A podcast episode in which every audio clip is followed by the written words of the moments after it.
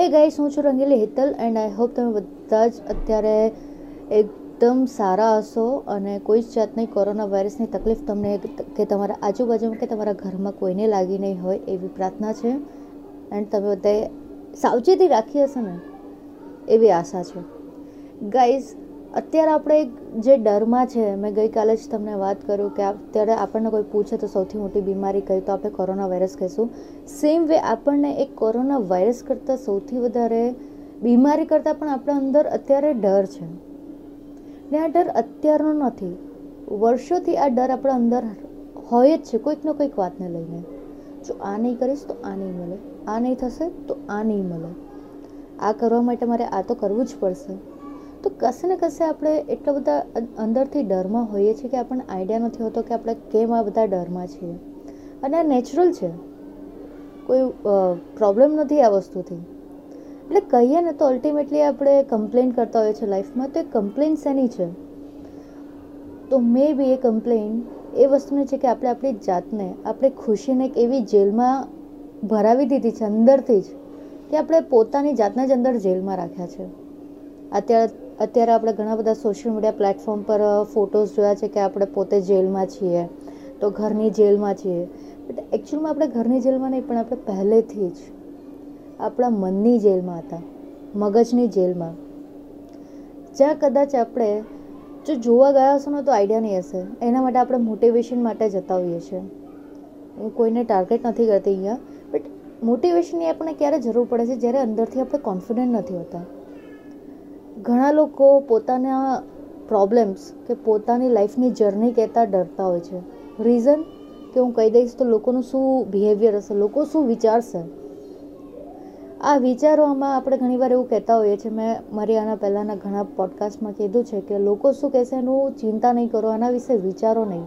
But at least આપણા ઘરમાં જે લોકો છે ને, એના માટે આપણે જરૂર વિચારીએ છીએ. તમારી જગ્યાએ હું પણ હોઉં તો હું પણ મારા ઘરના લોકોનું તો એટલીસ્ટ વિચારું છું કે એ લોકો શું કહેશે?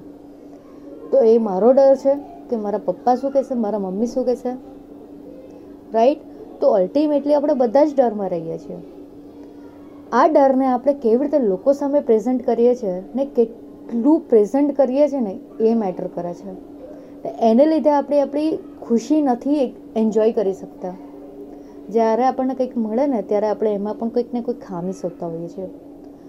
તો ગાય સૌથી પહેલાં જો તમારે જીતવું હોય ને, તો આ ડર ઉપર જીત મેળવવી પડે. એવું ઘણા બધા આપણે કહેતા સાંભળ્યું છે. It's not easy I know it's hard but not impossible guys જો તમને લાઈફમાં કંઈક અચીવ કરવું હોય ને, સૌથી પહેલાં તો પોતાની જાતની હેપીનેસને અચીવ કરજો. મેં ઘણીવાર કીધું છે કે તમે ખુશ નહીં રહેશો તો તમે કોઈ બીજાને ખુશ નહીં રાખી શકો. તો સેમ વે છે. લાઈફમાં કંઈક અચીવ કરવું હોય, તમને કોઈને મોટિવેટ કરવા હોય ને તો મોટિવેશનના સ્પીચ આપવા બહુ ઇઝી છે. ને એ સ્પીચ લેવી પણ બહુ ઇઝી છે. બટ એને જ્યારે અપ્લાય કરવાની વાત આવે ને implementation that is toughest part કેમ? કારણ કે લોકો હવે ફોર એક્ઝામ્પલ મારે કોઈને મોટિવેટ કરવા છે, તો મોટિવેટ કરવા માટે સૌથી પહેલાં તો મને મારા જે વસ્તુથી ડર લાગે છે, જે વાતોથી ડર લાગે છે શેર કરતા. સૌથી પહેલાં તો એની પર મારે કાબુ મેળવવો પડે. એ કેવી રીતે? સાથે શેર કરીને. સેમ વે તમારે જે સ્કાર્સ છે, તમારી જે ઇન્જરીઝ છે જર્નીના જે તમે જર્ની અત્યાર સુધીની તૈયાર કરી છે, તમારી લાઈફમાં એ અને જે તમારી રિયાલિટી છે એ બંને બહુ અલગ હોય છે. કેમ? કારણ કે તમારી લાઈફમાં જે થયું છે, તમે કોઈ દિવસ જલ્દી કોઈને કહી નથી શકતા. ઇવન ઘણીવાર આપણા બેસ્ટ ફ્રેન્ડ્સ હોય છે, એકદમ નજીકની વ્યક્તિ, એને પણ આપણે નથી કહી શકતા.